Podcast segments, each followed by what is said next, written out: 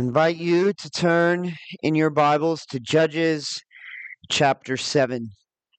We will continue to hear story of God's work in delivering Israel through Gideon. We come now to chapter 7. Chapter 6 was the call of Gideon, and now in chapter 7, we will see how the Lord actually delivers Israel from the Midianites. But before we hear God's word, let us call upon him once again in prayer. Heavenly Father, we are weak. We are, by our very nature, dependent upon you for all things. We have no strength, we have no life, we have no joy, no peace, no hope apart from you.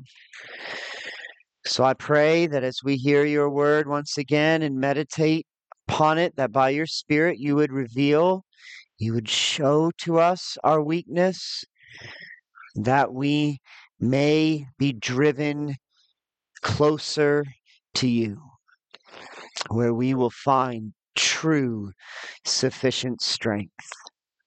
We ask this in Jesus' name. Amen. Hear now the word of the Lord to you this evening from Judges chapter 7. Then Jerubbaal, that is Gideon, and all the people who were with him rose early and encamped beside the spring of Harod. And the camp of Midian was north of them by the hill of Moreh in the valley. The Lord said to Gideon, The people with you are too many for me to give the Midianites into their hand lest Israel boast over me, saying, My own hand has saved me. Now, therefore, proclaim in the ears of the people, saying, Whoever is fearful and trembling, let him return home and hurry away from Mount Gilead. Then 22,000 of the people returned, and 10,000 remained. And the Lord said to Gideon, The people are still too many. Take them down to the water, and I will test them there for you. And any one of whom I say to you, This one shall go with you, shall go with you. And any one of whom I say to you, This one shall not go with you, shall not go. So he brought the people down to the water. And the Lord said to Gideon, Every one who laps the water with his tongue, as a dog laps, you shall set by himself. Likewise, every one who kneels down to drink. And the number of those who lapped, putting their hands to their mouths, was three hundred men. But all the rest of the people knelt down to drink water. And the Lord said to Gideon, With the three hundred men who lapped, I will save you, and give the Midianites into your hand. And let all the others go, every man to his home. So the people took provisions in their hands and their trumpets, and he sent all the rest of Israel, every man to his tent, but retained the three hundred men and the camp of Midian was below him in the valley. That same night the Lord said to him, Arise, go down against the camp, for I have given it into your hand. But if you are afraid to go down, go down to the camp with Purah your servant, and you shall hear what they say. And afterward your hand shall be strengthened to go down against the camp. Then he went down with Purah his servant to the outposts of the armed men who were in the camp. And the Midianites and the Amalekites and all the people of the east lay along the valley like locusts in abundance, and their camels were without number, as the sand that is on the seashore in abundance. When Gideon came, behold, a man was telling a dream to his comrade. And he said, Behold, I dreamed a dream. And behold, a cake of barley bread tumbled into the camp of Midian, and came to the tent and struck it, so that it fell and turned it upside down, so that the tent lay flat. And his comrade answered, This is no other than the sword of Gideon the son of Joash, a man of Israel. God has given into his hand Midian and all the camp. As soon as Gideon heard the telling of the dream and its interpretation, he worshipped. And he returned to the camp of Israel and said, Arise, for the Lord has given the host of Midian into your hand. And he divided the three hundred men into three companies, and put trumpets into the hands of all of them, and empty jars with torches inside the jars. And he said to them, Look at me and do likewise. When I come to the outskirts of the camp, do as I do.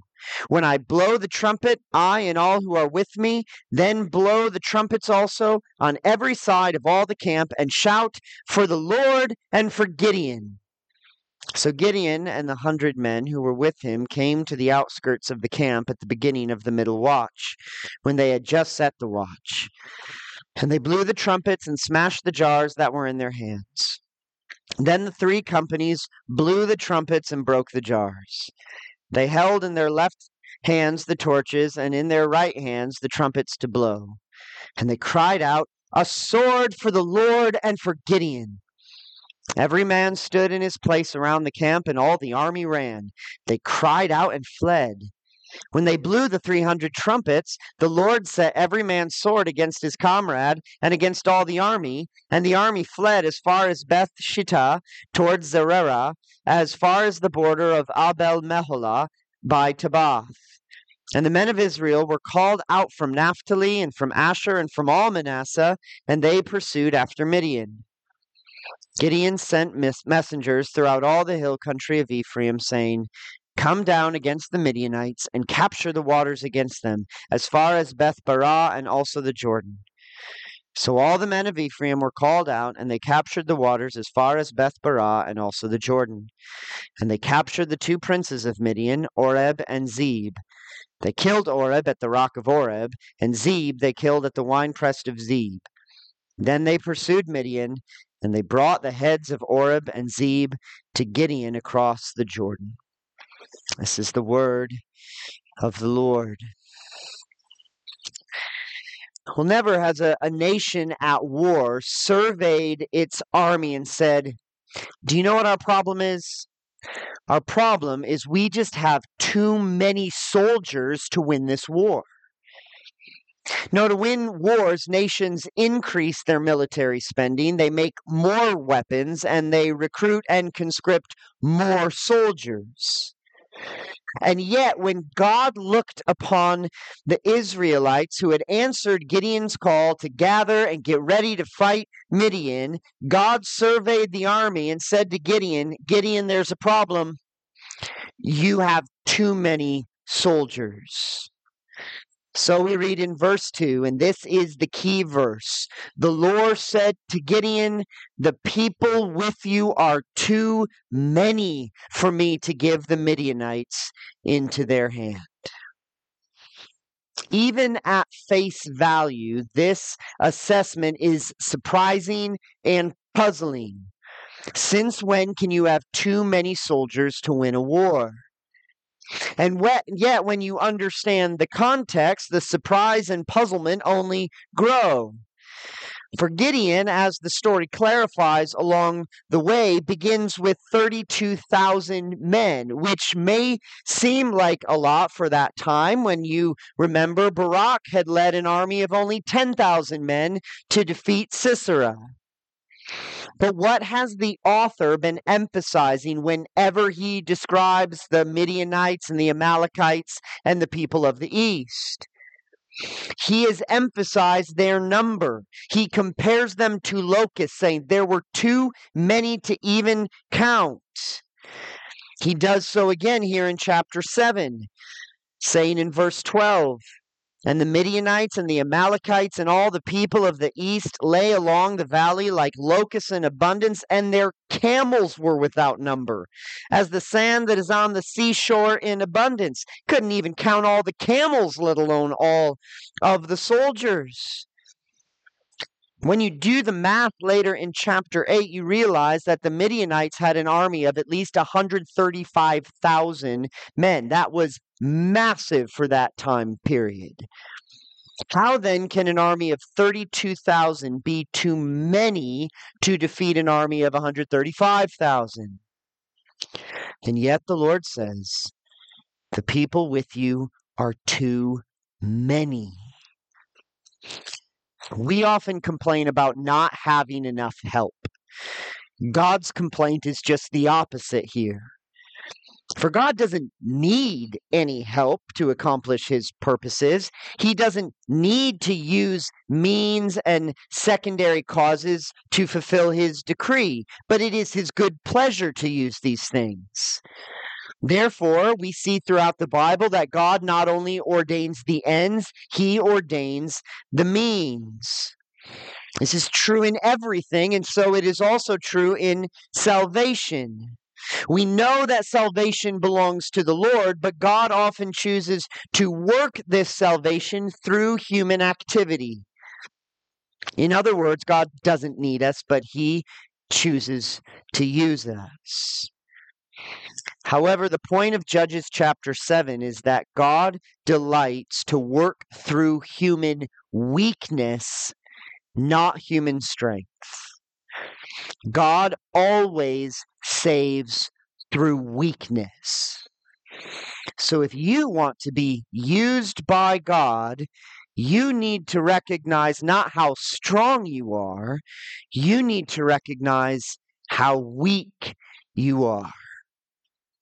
And the only way that you will recognize your weakness is if God graciously reveals it to you.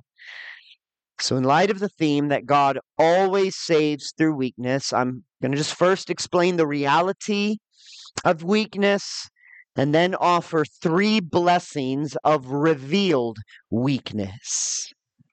So, first is the reality of weakness, the reality that humans are weak by nature meaning even Adam and Eve were created in weakness, not in sinfulness, but in weakness, not flawed, but in one sense, frail meaning humanity was never created in such a way that we could be independent and self sufficient. We were never created with our own strength, it was always a derivative, dependent strength.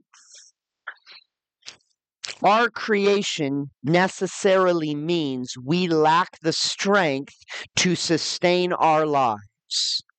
To be a creature is by nature to depend on the Creator for everything. Nothing can live, nothing can even exist apart from God's sustaining power and strength. So the author of Hebrews says of God the Son that he upholds the entire universe by the word of his power. Paul adds in Acts 17, in him we live and move and have our being. We only have our being in God.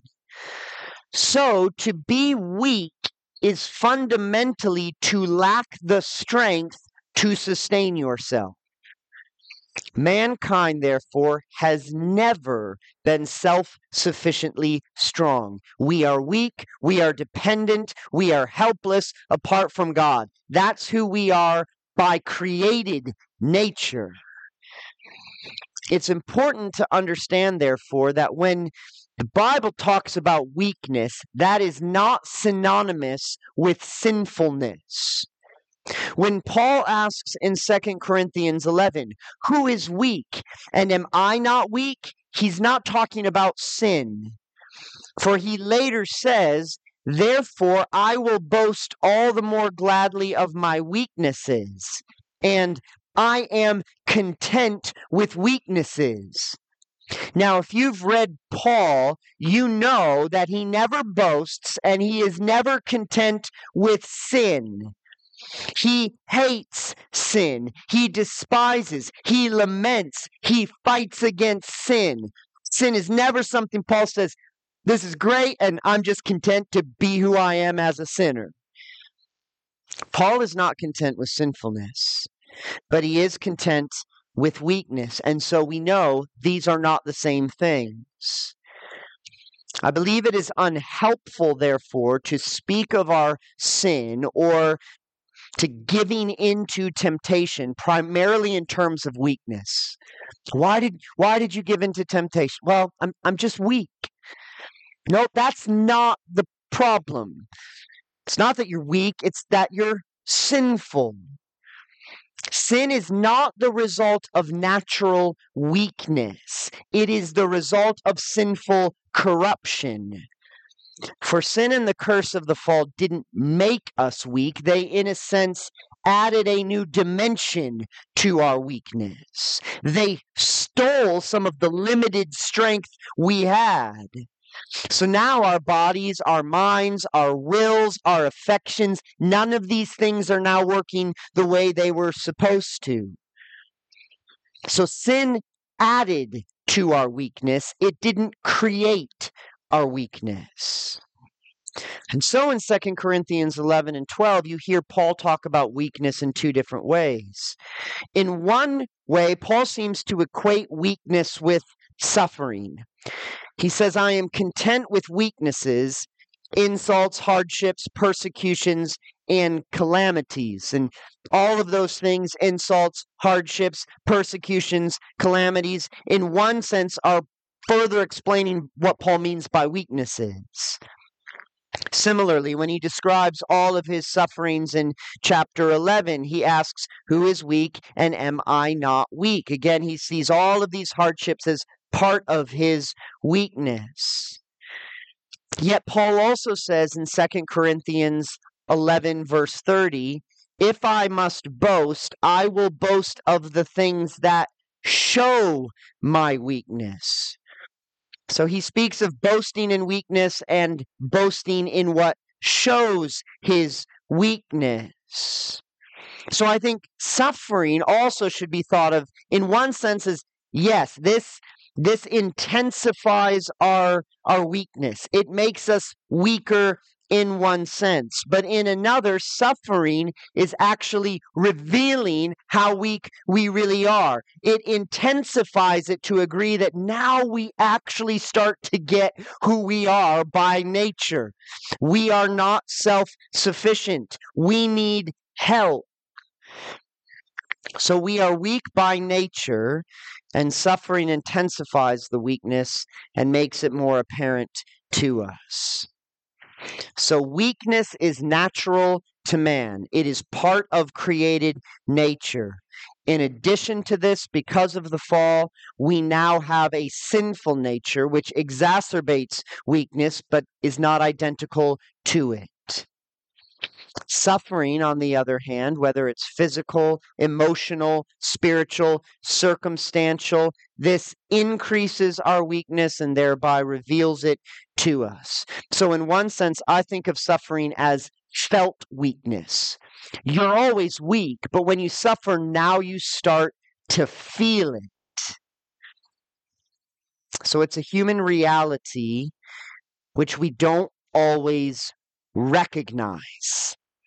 And because of our lack of recognition, God will often work to reveal our weakness, to help us see reality more clearly.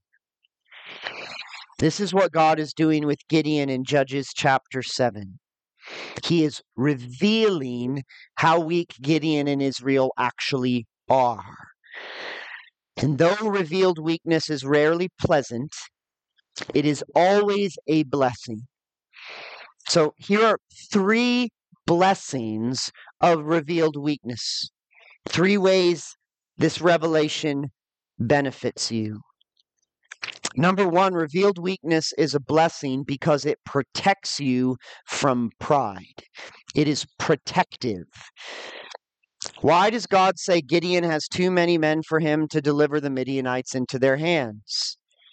He gives the answer. He says, The people are too many because if God gave them victory in this way with this many soldiers, they will fail to recognize that it was God who had to save them, and they will start to think, I saved myself.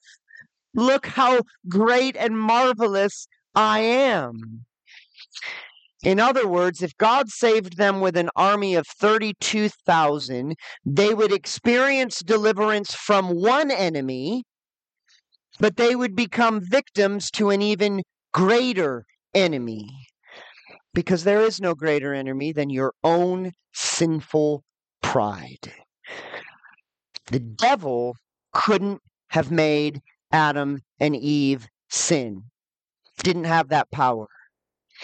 All he could do was attempt to awaken pride and let pride deal the deadly blow.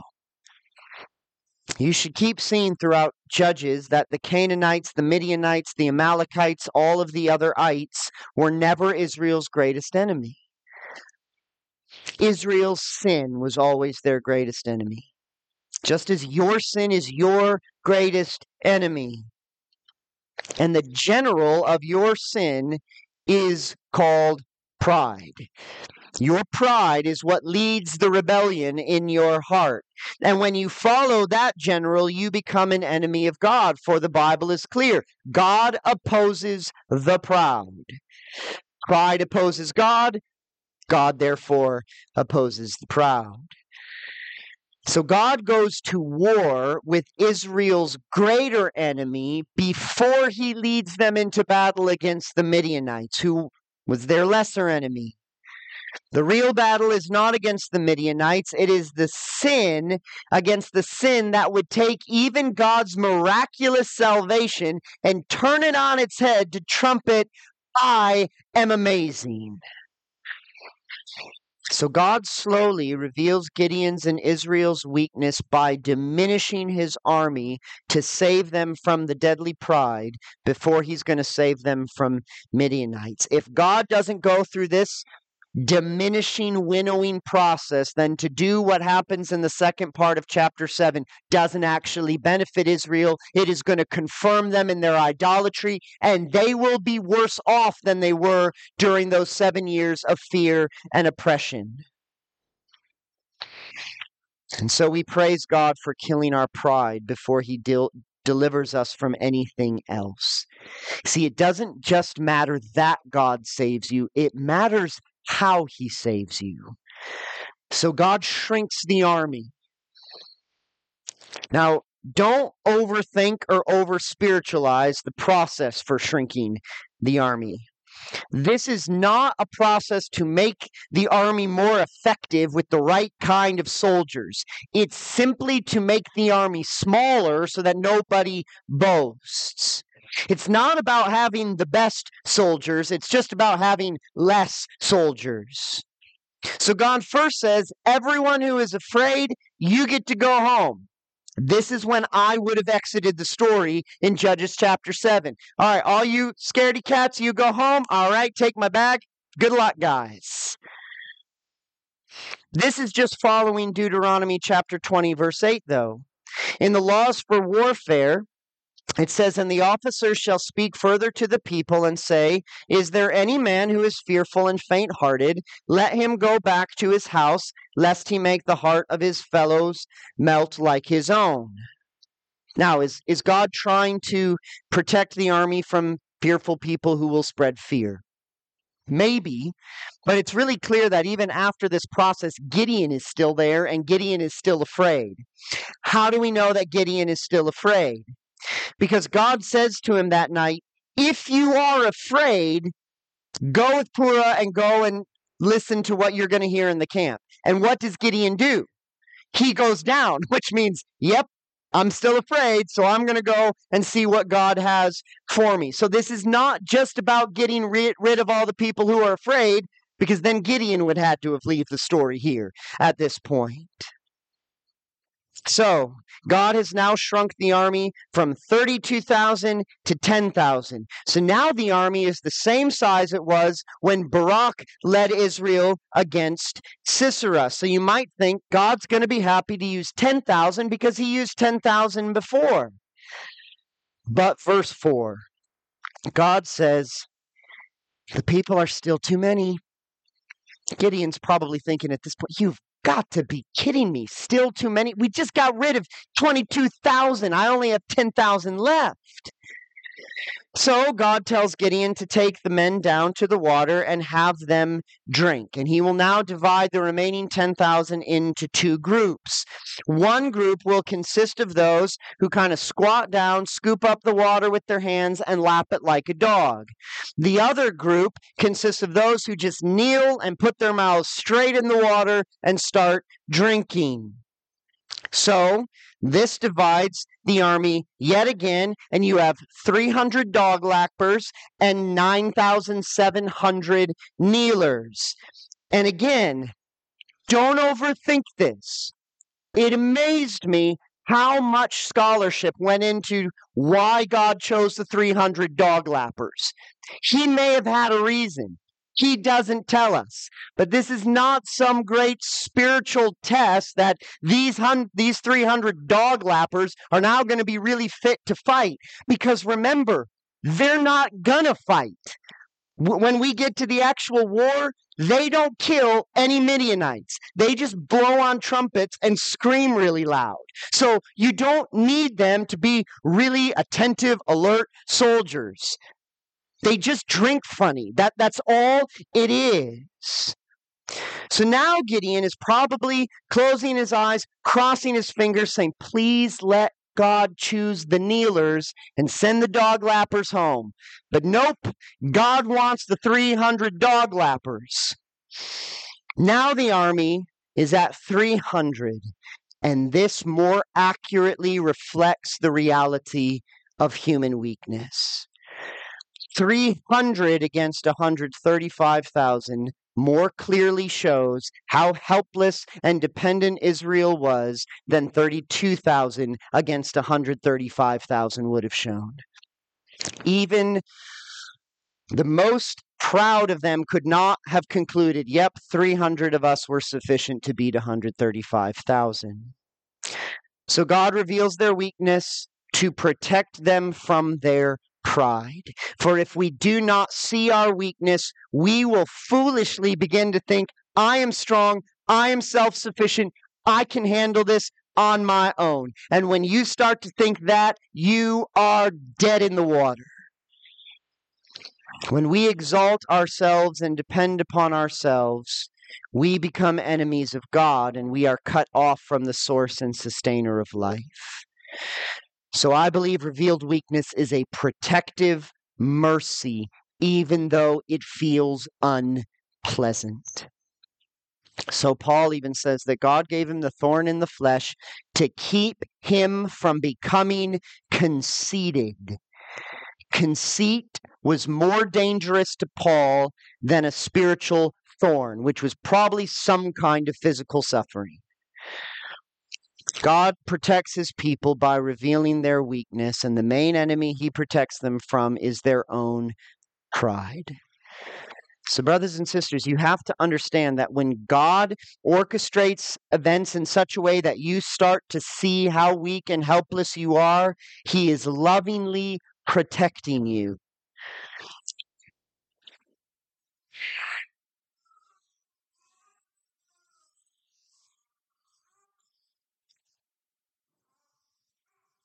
Lord, we pray that little Benjamin would be okay and that that would not hurt too much. In all of these ways, the Lord is shielding us from ourselves and from the lies that we would begin to believe because God saves through weakness so that even his salvation doesn't become a temptation towards damnation. We need to know that salvation belongs to the Lord and not to us. He therefore cannot lift us high until he has brought us low. But second, we see that revealed weakness delivers from fear. It protects from pride, it delivers from fear. Now, I'll explain with the third blessing why revealed weakness delivers from fear. But for now, I just want you to see that that was the effect in Gideon.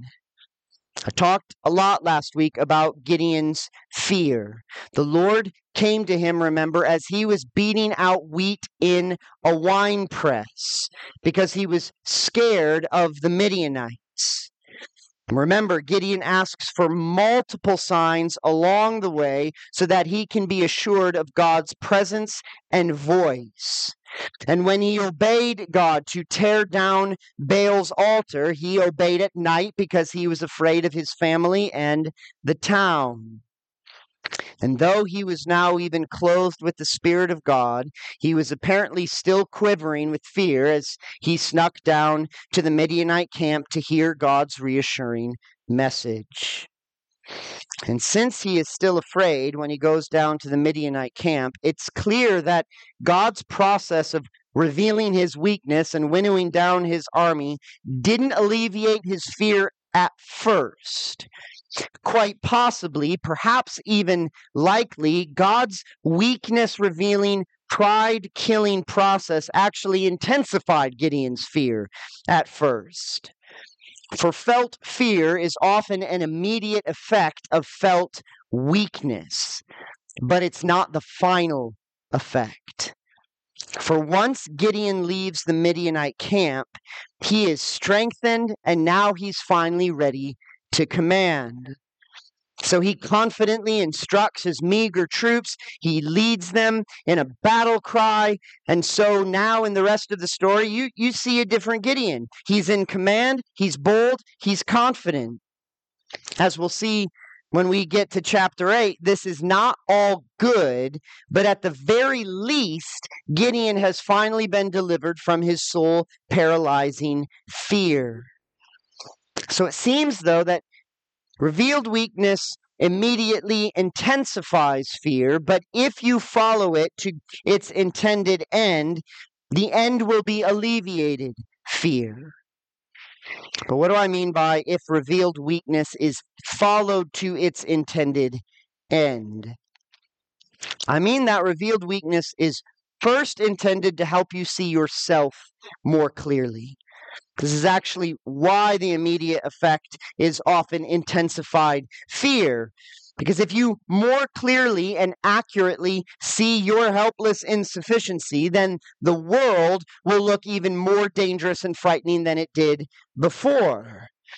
In other words, as you see how small you really are, everything else begins to look bigger, just like the Canaanites appeared at first to the eyes of those trembling spies. And this will make your fear grow. But the sight of your smallness is only meant by God to be your first sight. It's the first thing you see, but it's not the last thing you see. And so your eyes must keep moving to settle upon something else. And when they do, then the initial rise in fear will settle down into comforted fear. For revealed weakness delivers from fear as it empowers by grace. And this is the third and last blessing of revealed weakness. Revealed weakness delivers from fear because revealed weakness empowers by grace. How? By graciously leading you to behold and embrace the power of God. When God reveals our weakness, his aim is not merely to show us how small we are, he wants to show us how big he is. He reveals our weakness in order to reveal his strength, which he is graciously offering to give us. So God saves through weakness to prove that he is the Almighty and he is the only one who can save you. As he kills our pride, he not only lead, leads us away from trusting and depending upon ourselves, he leads us to trust and depend upon him. When Gideon's army is at 32,000 strong, he may have foolishly still been tempted to think, all right, I can take it from here. God brought me to this point. I've got enough to go the rest of the way. He may have been tempted to forget the promise that mattered most that we talked about last week, which was God's promise I will be with you. And he may have now started to find comfort in the fact he had 32,000 soldiers with him. But by reducing the army to 300, God gives Gideon no choice but to now trust in him. See, God is the most gracious to us when He forces our stubborn, sinful, and susceptible hearts to hope in Him. Because if He leaves us any other choice, we're going to take that other choice. And so, of course, this means we must suffer loss, which is unpleasant, but the only salvation possible is the salvation that comes through God's power. So, God again saves Israel in a way that proves He's the only one who can save. So, first, He sends Gideon to the Midianite camp to hear a message. And the message comes in the form of a dream that one of the Midianite soldiers has had. And he basically dreams of a big ball of bed, bread that rolls through the camp and flattens a tent. You might think, well, that doesn't seem all that important. And yet, this dream is the first evidence of God's miraculous salvation. This is a Midianite pagan idolater who now has a dream from God. But the second evidence that this is God's miraculous salvation is that the guy the the first soldier tells his dream to seems to understand exactly what this dream means. The third evidence of God's miraculous salvation is that this second Midianite soldier believes this weird dream of a ball of bread flattening a tent means Gideon is going to defeat Midian. Now, how does he even know about Gideon? He seems to even know the name of Gideon's dad. And you remember that Gideon says, I'm I'm a nobody from nowhere. And yet this soldier knows who Gideon is. And why would he think that these helpless Israelites, who are vastly outnumbered and who have been hiding in caves for seven years, can all of a sudden defeat Midian? And consider the irony of the soldier's statement. He refers to this bread as the sword of Gideon. And we all know no one in Gideon's army even has a sword. Midianites have lots of swords, but Gideon, all they have is trumpets and torches in jars, which is not usually very effective for winning a battle. But the fourth evidence of God's miraculous salvation is that Gideon comes to the camp in the exact place and at the exact moment that these two soldiers out of 135,000 in a camp that is huge and even has tons of camels are having this conversation. And Gideon, I think, finally gets it that only a sovereign God who governs every speck of dust on the earth could orchestrate events in this way for him to come to that point at that time and hear that conversation. Gideon now understands that God is the Almighty. Gideon is decreasing, God is increasing. And when that happens, fear dies and power grows because it leads us to finally reject ourselves and receive God. It rejects the lie, I can and will save myself, and now receives the truth, only God can and will save me. For there is only one power that can overcome all of our sin, all of our suffering, all of our enemies, and that is the power of God. And that is God what God must teach us in order to save us. It's what Gideon learned as he heard the dream and interpretation. It's what Joshua learned when he stood before the commander of the Lord's army who told him, Have I not commanded you? Be strong and courageous. Do not be frightened. Do not be dismayed, for the Lord your God is with you wherever you go. And this is what Paul learned when God graciously refused to take away the thorn in his flesh. For the Lord told him instead, My grace is sufficient for you, for my power is made perfect in weakness. His power isn't perfected in the sense that our weakness some, somehow amplifies God's power. It doesn't make it more than it is. But our weakness magnifies God's power. It shows more accurately its immeasurable magnitude. And this is why Paul learns to boast in his weaknesses and in whatever hardship shows him his weakness because it shows him God's power and it forces him to rely upon it. We would rely upon anything else if we could.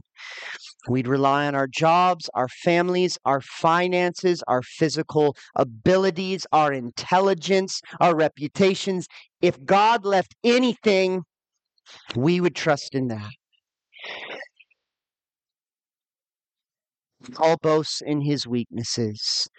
He says, Therefore, I will boast all the more gladly of my weaknesses, so that the power of Christ may rest upon me.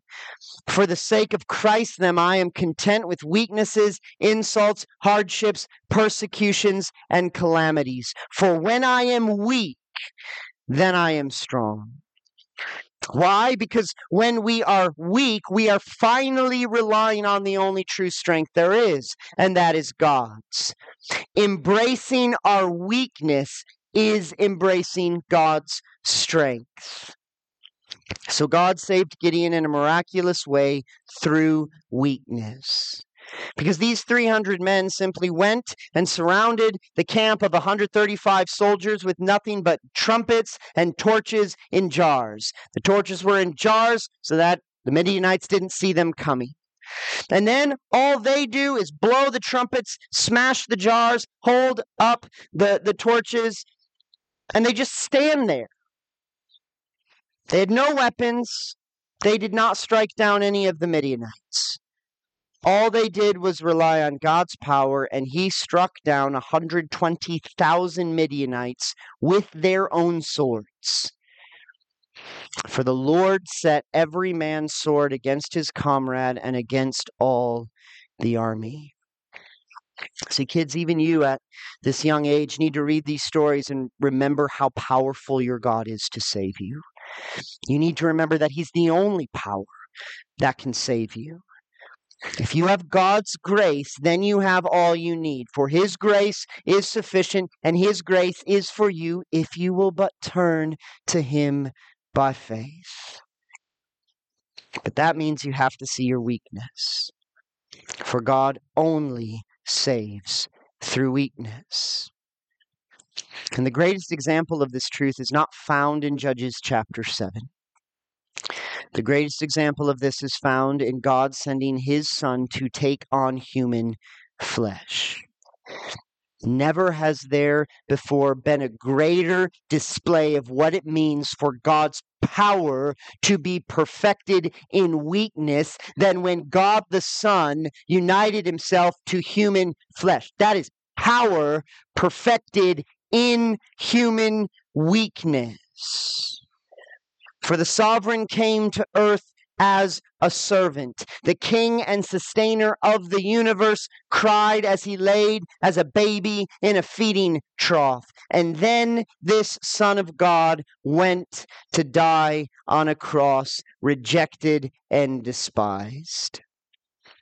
As Paul says, he was crucified in weakness, but lives by the power of God.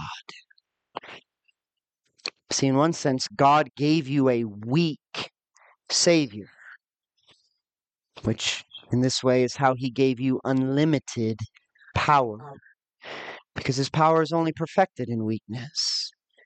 The incarnate and crucified Christ is God's power made perfect in weakness, and it is the proof that His grace really is sufficient. And He is yours if you would have Him by faith. So again, I ask you, will you receive him by faith? I was struck the other day. I saw just a, a really short clip, an interview with, with Tim Keller just a little bit before he died. And someone was asking him, What would you say to a young Christian who's just really afraid of the future? He said, What I would say to him is what Kathy, his, his wife, and I have just been saying to each other over and over again that if Jesus really is raised from the dead, it's all going to be okay. I don't know how it's all going to be okay, but if Jesus is really raised from the dead, and he is, it's got to be all okay. because he's not only going to raise all of us, he's going to resurrect the whole world in a sense. So, will you stop trusting in yourself and trust in this crucified and resurrected Son of God? who is crucified in weakness but lives in the power of God? Will you rejoice at the sight of your weakness and run into the embrace of God's power? For your weakness is real. It just needs to be revealed so you can see it. And when God graciously yet painfully does reveal it, remember that He is loving you by protecting you from your pride, delivering you from your fear, and empowering you by His grace. Let us pray. Our Heavenly Father, we thank you that even as we are reminded each and every day through very tri- various trials and hardships that we are weak, we thank you that your Son not only took on our flesh to die on the cross, but he was raised again from the dead. And if he's raised from the dead, we know it's all going to be okay. So would you help us to not trust in ourselves, but to keep trusting in you? To know that you are our God, you are the Almighty God, and you are for us. We ask all of these things in Jesus' name. Amen.